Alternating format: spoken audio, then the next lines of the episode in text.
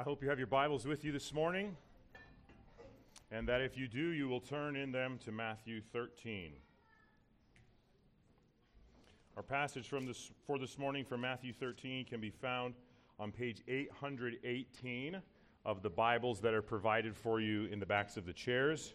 If one of those would serve you, please use it. And if it would serve you to take it home and keep it or give it to somebody else, we'd love for you to do that. We can replace those. We'd love for you to have the, a copy of the scriptures in your hands or put it in someone else's if you're able to do that. Matthew 13, page 118 in the Bibles in the chairs.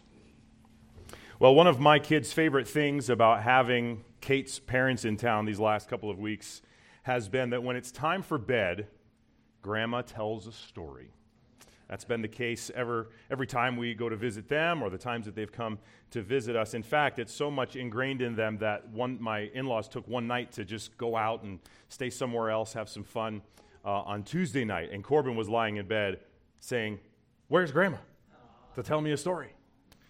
She's a really good storyteller and she loves telling our kids Bible stories. And those Bible stories captivate her grandkids. But stories captivate all of us, really, don't they?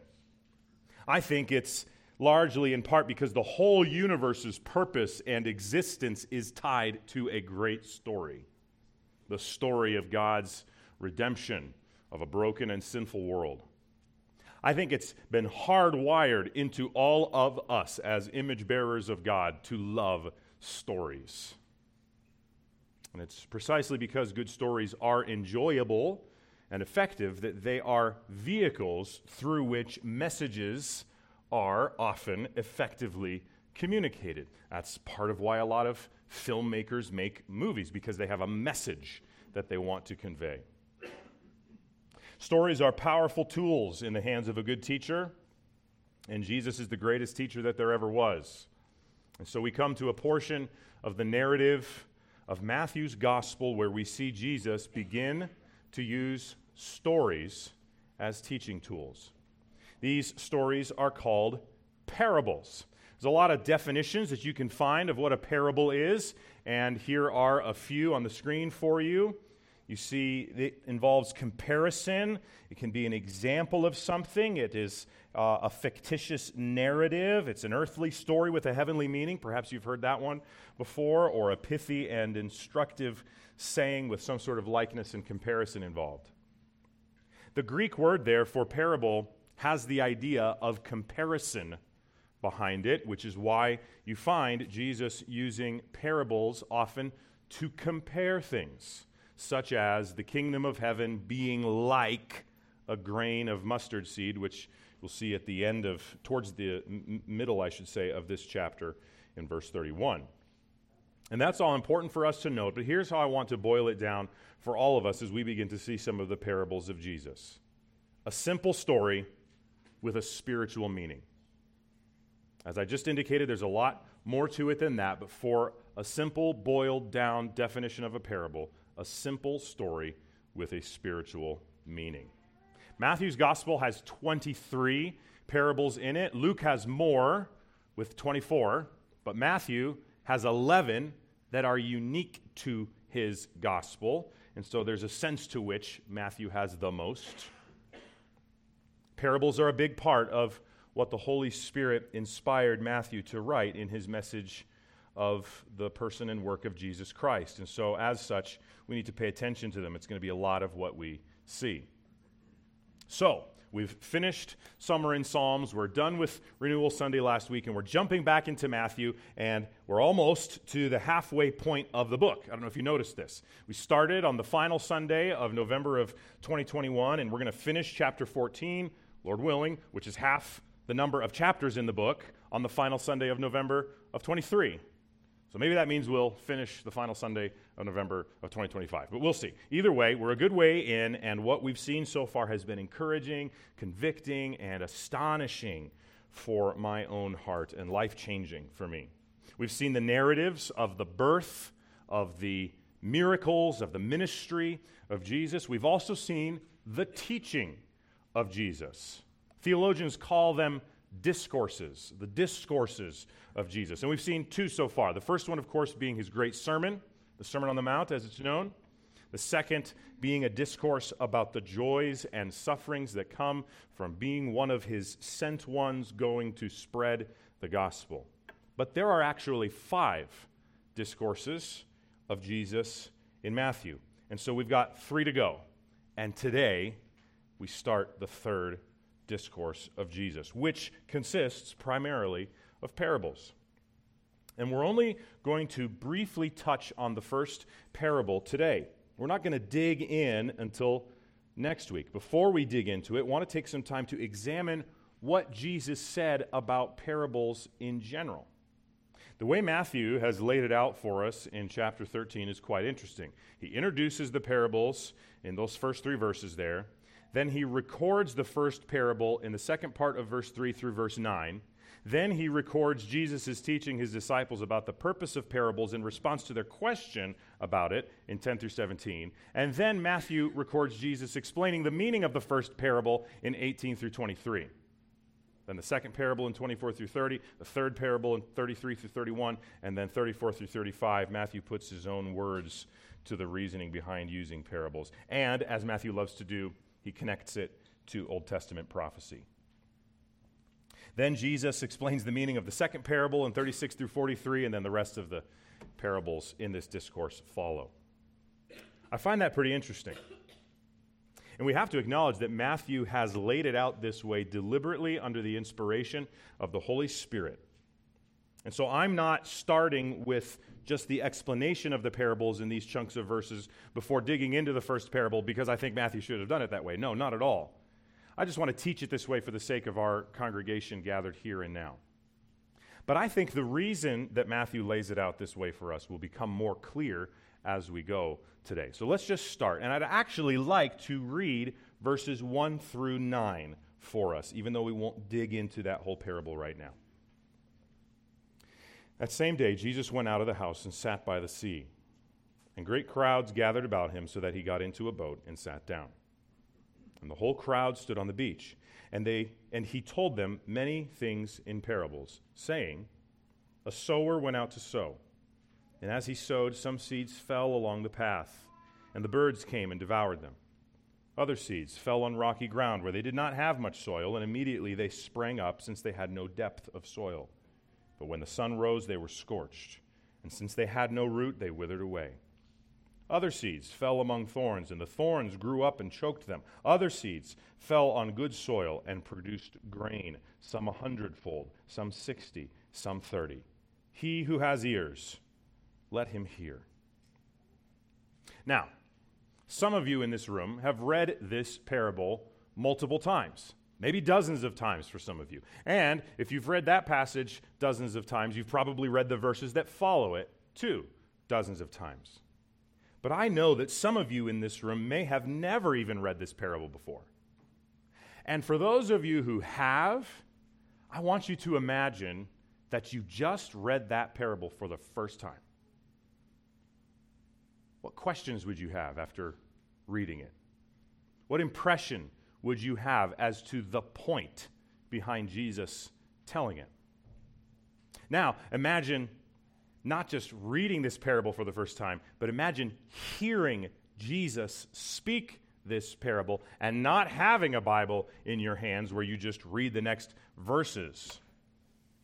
Imagine standing near Jesus, hearing him say these things. Maybe you're one of the 12 disciples. Maybe you're one in this large crowd that Matthew identifies in verse 2. Those who have gathered to hear this famous preacher and teacher from the podunk town of Nazareth who's been stirring up trouble with the Pharisees. You want to hear from this guy, or maybe you've already heard him. Perhaps you heard the great sermon. Or maybe you've just heard about things that he had said and taught and seemed to you to be profound and earth shattering. And he's about to teach again, and you're getting all geared up for it. And you, as you listen to what he starts to say, you're confused. Because he's not talking about the law, he's not talking about the prophets, he's not saying anything about the Pharisees or about what it means to be a disciple. He tells this short story about a farmer and his mixed results from having planted seeds. And then at the end, he says in verse 9, He who has ears, let him hear, which is a concluding remark that essentially means, Pay attention to what I have just said. And you're going, I don't even know exactly what he just said. You see, I think many of us Christians have gotten to the point of losing the sense of how strange it would have been to hear these parables without their interpretation. You read this parable, and there's nothing explicitly theological or doctrinal or even religious or spiritual at all here at face value. It's just this kind of random farming story. Now, I suppose if you yourself were a farmer, it would have perked your interest at first, but as soon as Jesus nails it with, He who has ears to hear, let him hear, you'd be left going, huh? Now, we don't know exactly what the precise timing was here, whether Matthew is recording a snippet of a later conversation when the disciples come and ask him about the parables, or if Jesus said what he said and then all you heard was the crickets chirping when people have no idea how to respond, and then some of the 12 circle around him and say, Jesus, what are you doing here? We don't know exactly. I tend to think that Matthew recorded it this way because that's the way that it happened, but can't be positive about that. But here's why I believe that it is at least recorded this way, even if the specifics of the timing aren't exact. Because parables veil the secret aspects of God's kingdom. That's our first observation about these parables that Jesus would teach. In fact, it's exactly what Jesus says about it in response to his disciples' question. In verse 10, right after this parable, they come and say to him, Why do you speak to them in parables? And then his answer is this To you it has been given to know the secrets of the kingdom of heaven, but to them it has not been given. You, he says, my disciples, my followers, you are granted the gift of knowledge regarding the secrets of the kingdom of God. But to them, or those who aren't my disciples, those who aren't following me, they don't get to know these secrets. That's his immediate answer to their question of why use parables. This is incredible stuff. What happens to you if someone comes up to you or messages you in this day and age and says, Imagine you get a text from one of your friends and it says, Can you keep a secret? Or, I've got to tell you something, but you have to promise that you won't tell anybody else. I'm guessing you perk up a little bit. Your attention gets a little sharper. If it's on text, you're waiting for the next one right after you say, Yeah, I want to know.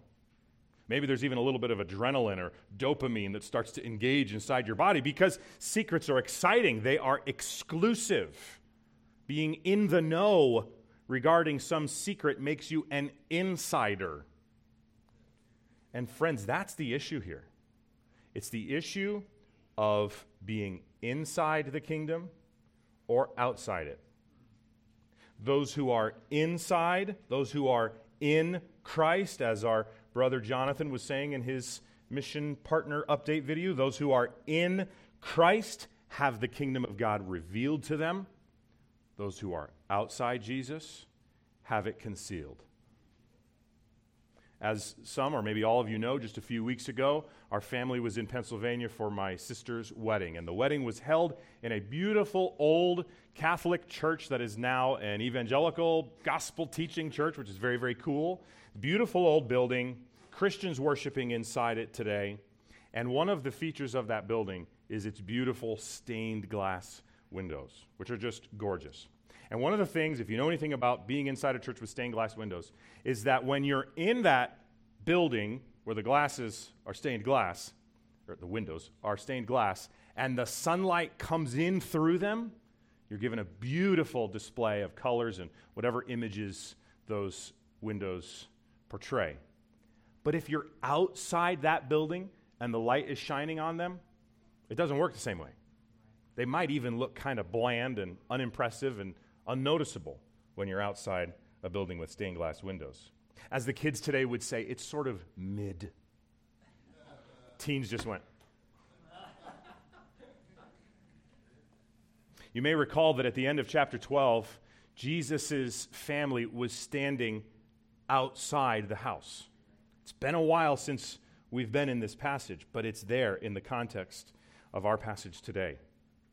And I indicated in my sermon on that text several months ago now that Matthew's use of the word outside in that verse may have actually been a deliberate thematic choice to indicate the spiritual outsideness of Jesus' family at that time, just as much as their physical outsideness of that house at that moment.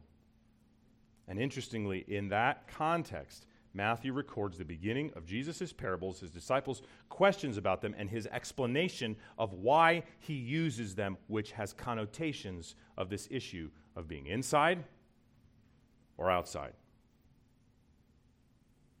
In fact, what we have in verse 11 of chapter 13 here before us is the exact same event that Mark records in his gospel in his chapter 4, where he shows Jesus saying, I have it on the screen for you.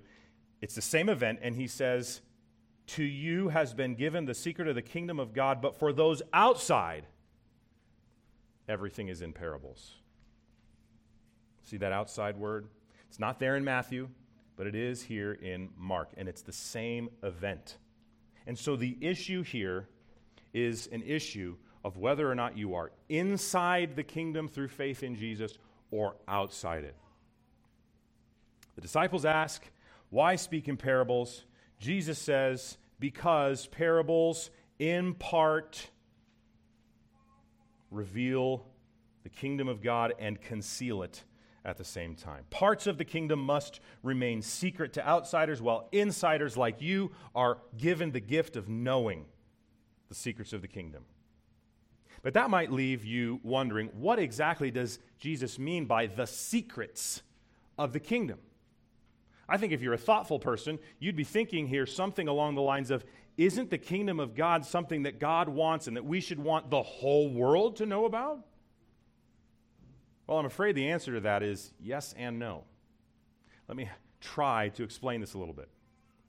The kingdom of heaven or the kingdom of God certainly, at least, pertains to the rule of God in the world that he has created, which is most clearly de- revealed to us through Jesus. Now, there are other aspects of what we mean by the kingdom there are other aspects to God's plan to redeem sinners from the kingdom of this world, otherwise known as the kingdom of darkness, into his kingdom, the kingdom of light. For example, in Ephesians, Paul talks about the mystery of the gospel being the work of Jesus to live and die and rise so that his church would take the good news to the ends of the earth. Not just to the Jews, but to the Gentiles too.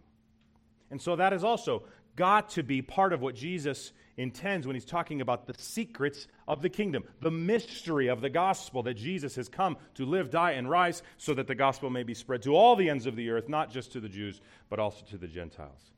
But in its most basic sense, when Jesus says things like the kingdom of heaven is at hand, or the kingdom of heaven is near, or the kingdom of heaven is here, as he said when he arrived on the scene, essentially what he's talking about is that God's revelation of his redemptive plan for the restoration of sinners back into a relationship with him, which was previously hidden or not fully revealed, is now revealed through Jesus.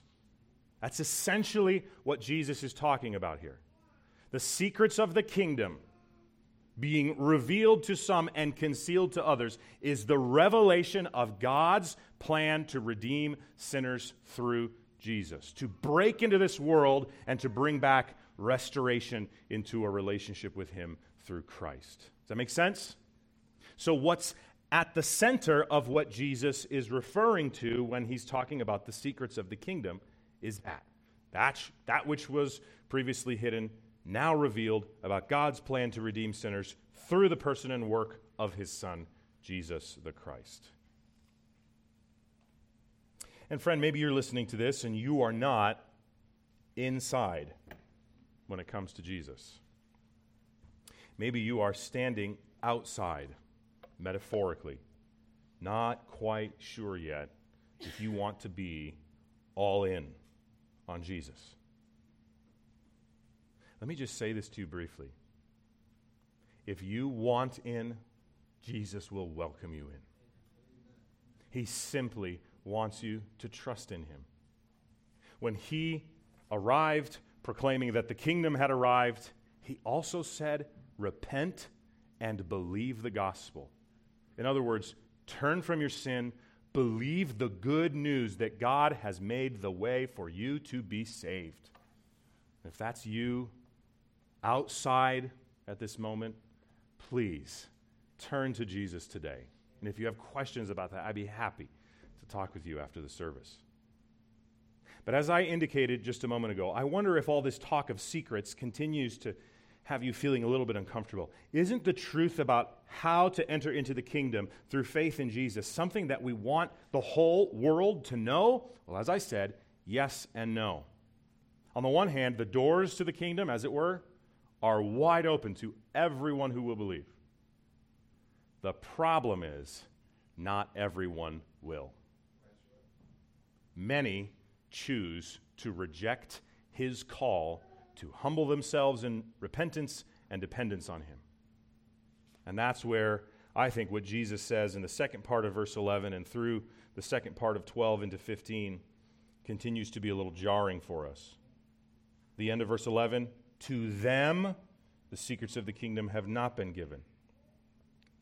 Verse 12 For to the one who has, more will be given, and he will have an abundance, but from the one who has not, or those who are outsiders, even what he has will be taken away. This is why I speak to them in parables, because seeing they do not see, and hearing they do not hear, nor do they understand. Indeed, in their case, the prophecy of Isaiah is fulfilled that says, You will indeed hear, but never understand. You will indeed see, but never perceive. For this people's heart has grown dull, and with their eyes they can barely hear and their eyes they have closed, lest they should see with their eyes and hear with their ears and understand with their heart and turn, and I would heal them. Here's part of what this means it means that parables are partially a judgment from God. The disciples ask him why he's using parables, and his answer starts by saying that it's because it's a secret. And he says, You're allowed to know the secrets, but they aren't. Those who are outsiders. Well, who are those outsiders? Look at verse 13. It's those who look but do not see, and hear but do not listen. Now, I wonder if at first glance in this passage it might seem like the people that Jesus is referring to here are sort of victims of their circumstances. Those in need of rescuing because they've been afflicted with blindness and lack of ability to understand. And I think there's certainly a sense to which that's partially true, but there's much more to it. And that's where Jesus' reference to Isaiah here, which is found in Isaiah 6, comes in.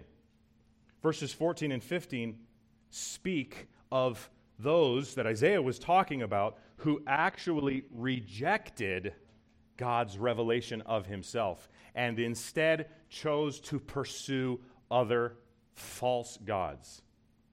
They had seen and heard the message of the Lord in his prophets, in his law, but chose to turn away and plug their ears, so to speak, instead of receiving it with humble repentance. And so God effectively said to them through Isaiah, You are condemned to continue in spiritual deafness and blindness.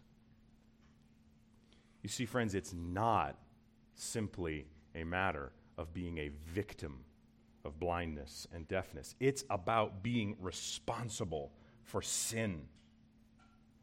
Isaiah was prophesying, Jesus was speaking to a group of people who had in, that included those whose hearts were dull. Beginning of verse 15, these people's heart has grown dull. The CSB, if you have one of those in front of you today, uses the word calloused. those who had chosen to close their eyes. The third line there of verse 15. In fact, look at what the end of, or that uh, fifth, sixth line, I believe it is, of verse 15 says that if they understood with their hearts, they would be recipients of his grace, of his spiritual healing. Now, as I studied this, this is obviously a, a, very weighty and difficult thing to try to understand and articulate. And I came across an extended quote by one of my favorite commentators that I've been referring to in my study of Matthew. His name's Doug O'Donnell. I've got two slides worth of quote. It's not going to take forever, but it's a little bit longer than I usually share. And here it is. Like those in Isaiah's day who repeatedly rebelled against their creator and redeemer, see Isaiah 1 through 5, those in Jesus' day who have seen Jesus and heard his message, yet unrelentingly reject him, are punished by only seeing and hearing enough to find God's revelation in these parables to be nothing more than unsolvable riddles. For those spiritually calcified by persistent disbelief and obedience, God's word in Isaiah's prophecies and Christ's parables serves only to increase their blindness and deafness. Instead of being windows through which unbelievers could see the light of salvation in the face of Jesus, referring to 2 Corinthians 4 6, these parables become closed doors that seal the entrance into the eternal kingdom of heaven. That's why I say that parables are partly judgment from God. And this is exactly what we've seen throughout Matthew's gospel so far already, isn't it? Some respond to Jesus with faith and repentance, with trusting obedience, while others would rather hold on to their earthly station, their worldly wisdom, their material wealth, than lose any of it for the sake of an eternity with Jesus. And so the people in Jesus' day, just like the people in Isaiah's day, and like so many in our day, choose their own way instead of humbling themselves before their Creator. Israel chose to worship idols of their own making instead of being faithful to the covenant that God had graciously initiated with them. And those who had seen God's initiation of the new covenant through Jesus but rejected him are guilty of the same thing. And so the arrival of the kingdom, the secrets, the mystery of the kingdom was to them, to those who rejected God's revelation, is left unrevealed to them as part of their judgment for rejection.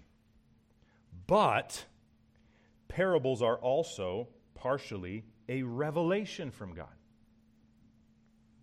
You see, it's not only concealed to those who refuse Jesus, it's also revealed to those who embrace Jesus. Parables are not just judgment, they're also grace a gracious revelation to his people. That's what Jesus is saying at the beginning of 11 and 12. To you it has been given to know the secrets of the kingdom of heaven. Verse 12. To the one who has, more will be given. A sort of figure of speech there. Those who are already in, get more. And it's what Jesus is saying in verses 34 through 35 or what Matthew, excuse me, is saying in verses 34 through 35 when he says, All these things Jesus said to the crowds in parables. Indeed, he said nothing to them without a parable to fulfill what was spoken by the prophet. I will open my mouth in parables. I will utter what has been hidden. I will reveal what has been hidden since the foundation of the world. Jesus' purpose in using parables is partly so that those who have hardened themselves against him will remain in their condition, unmoved by his descriptions of the kingdom because they don't understand it. But another part of Jesus' purpose is to reveal to his followers what otherwise would be secretive and frankly too mysterious to understand for those who aren't trusting in Jesus. So while it's partly an act of judgment, it's also partly an act of grace. And what grace it is for God to intervene and remove the spiritual blindness of any sinner and reveal himself through his word to them is amazing. I always think in moments like these about testimonies that I've heard from various Christians about their conversion to following Christ, including reference to the fact that before they were converted, they would read the Bible and not understand what it meant. And then coming to Christ, and suddenly their eyes being opened and not perfectly understanding every square inch of all these words, but in comparison to before they believed, much more clearly. Countless Christians, including my own mother, would include this in their explanation of the story of God's saving them by grace, opening their eyes to understand the message of God's word, revealing the good news about the coming of Christ to save sinners and restore them to God. Think about how undeserving it is for anyone to have their eyes opened like this. Think about the disciples who heard this in that very moment. Did these disciples deserve to be allowed to understand the mystery of the gospel? Did Peter deserve it? What about Thomas, who doubted? What about Matthew, the crook, tax collector? What about Judas, who would later betray our Lord? Now, these guys had no business being in the kingdom of God based on their qualifications for leadership, their religious devotion, their spiritual piety. No. And so, for Jesus to say to these 12 men, I am speaking in parables because the beauty of the gospel is for those whom I have chosen to follow me, is actually astonishingly gracious. But I still wonder if it's also at the same time for you a little jarring.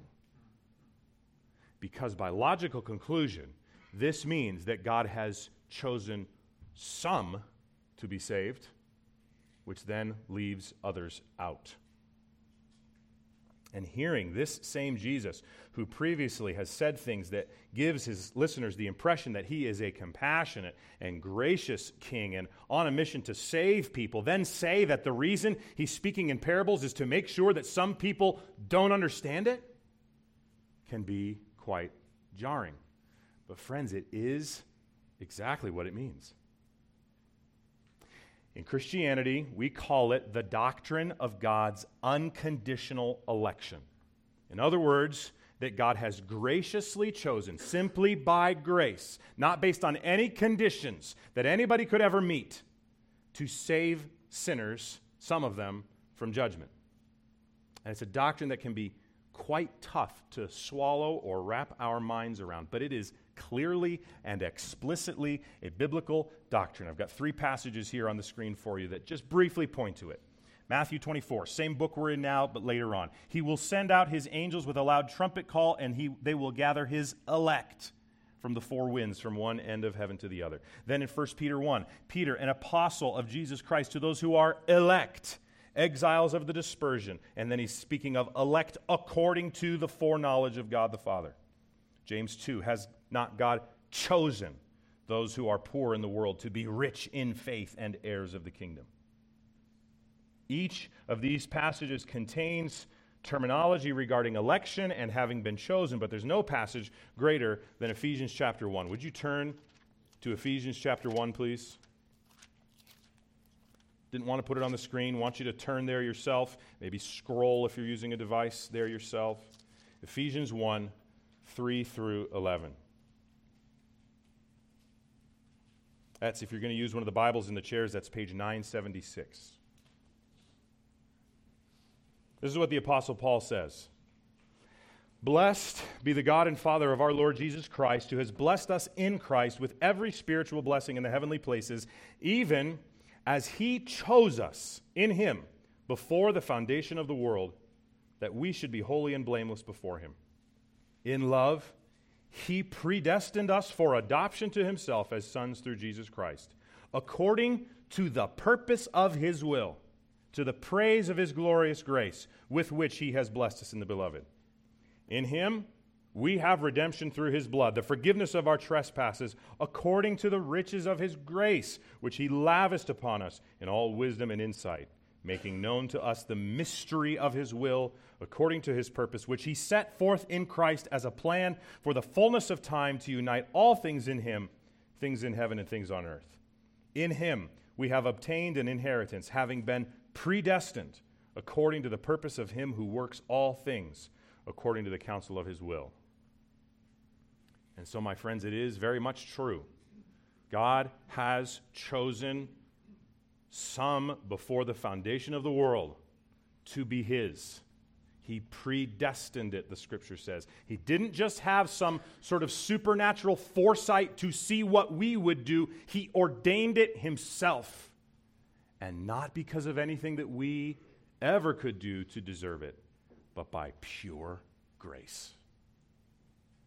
And, friends, that's part of what's going on with parables. Some are given the secrets of the kingdom, while others are not. Those who have been chosen, Jesus' disciples, are recipients of his grace. In other words, coming to faith in Jesus and being given the revelation of the kingdom of God is a gift, a gracious gift. But I still think that some may be left wondering about this whole predestination, election, and chosen thing. It might seem a bit ungracious to those who aren't chosen. But here's where the words of C.S. Lewis are helpful. C.S. Lewis, if you don't know, is the guy who wrote the Chronicles of Narnia. Here's what he said There are only two kinds of people in the end those who say to God, Thy will be done, and those to whom God says, Thy will be done. Those whom God graciously chooses to spiritual sight and salvation are those who respond to God in faith and repentance. Those whom God has not chosen are those that He has given over to their recalcitrant hard heartedness. In other words, friends, you could say it this way those who ultimately come to the end of their days having never trusted in Jesus and repented will have only themselves to blame. No sinner this is huge. No sinner that wants to come to Jesus will be turned away. Not a single one. I wonder if you've ever heard of a guy named John Calvin. He was one of the leaders of the Protestant Reformation in the 1500s, and he has got sort of a reputation for being a person in church history who was rather zealous about the doctrine of unconditional election. In fact, there's a term in Christian doctrine and theology with his name on it Calvinism. He did a lot of writing on it, and in fact, he came down quite strongly on the issue. But did you know that he himself, the one often attributed as being the strongest proponent of election and the sovereign choice of God between sinners and saints, said this Let us not inquire into a cause hidden and almost incomprehensible in the predestination of God let us confess our insufficiency to comprehend many of his secrets. Ignorance of things we are not able or of which it is not lawful to know is learning, while the desire to know them is a species of madness. In other words, Calvin is saying some things are not fully understandable by us in our finite state and to strain and stress over fully understanding and articulating them perfectly will drive you crazy because it's impossible.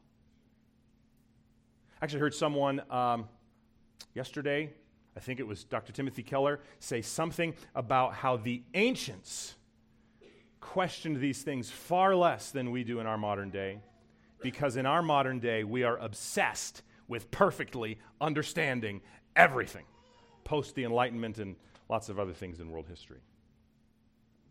But the ancients were just willing to say, well, of course I don't understand it, because it's God that we're talking about here.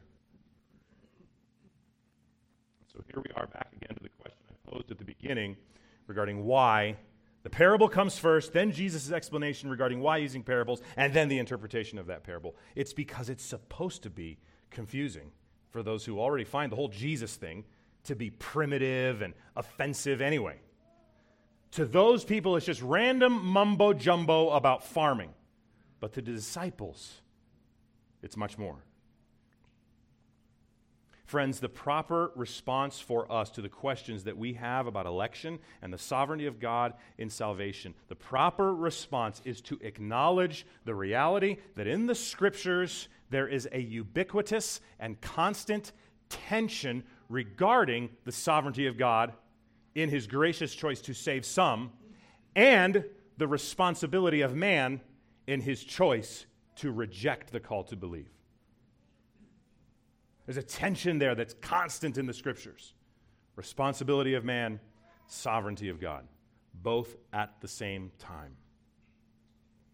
Now, it is possible to swing the pendulum, as it were, of your doctrinal beliefs far over to one side and begin to be driven by logic more than by the text of Scripture itself, and then winding up in a camp of what some people would maybe call hyper Calvinism, believing that since God is sovereign over salvation, there's no need to pray for the lost, there's no need to preach to the lost, there's no need to ever speak evangelistically because God's sovereign over all of it. That's not my deal, that's His. Friends, that is unbiblical and wrong. It's sinful, in fact. The Bible is clear that we need to preach, that we need to pray for the lost, that we need to speak to unbelievers about the good news of Christ's salvation every chance we get. You know, it's also possible to swing that doctrinal and theological pendulum the other way. I don't know if I went this way first or not, whichever way the other way is. And to then minimize the majesty and holiness of God by downplaying or trying to explain away God's wise and loving and powerful and just choice of those sinners that he calls to himself. And that's sinful too. It's true that man has responsibility for his choices, that he is a volitional being who acts. But it is not quite as simple as just stamping it with the free will button either. God's total sovereignty is part of the full picture as well. And so the Bible clearly teaches that God is sovereign over salvation, that he has chosen some to be brought into his kingdom while others he has not. And the Bible clearly teaches that all who reject him will be held accountable and responsible for that decision. And we have to hold both in tension and believe them both. And I believe that as we hold them in tension, we will rejoice at the mysterious and majestic wisdom of God. Look at how Jesus finishes verses 16 through 17. Blessed are your eyes, for they see, and your ears, for they hear. For truly, I say to you, many prophets and righteous people longed to see what you see and did not see it, and to hear what you hear and did not hear it. What Jesus is saying here, in essence, is that the gift that these disciples are receiving is a huge privilege that should bring them joy. And it's not the only place in the Bible that this kind of thing is said. Interestingly, one of the men standing there at that moment was Peter, and he said something like this in 1 Peter 1 10 through 12.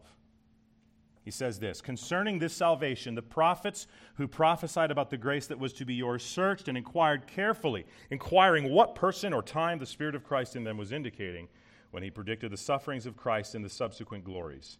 It was revealed to them that they were serving not themselves, but you in the things that now have now been announced to you through those who preach the good news to you by the Holy Spirit, sent from heaven, things into which angels long to look.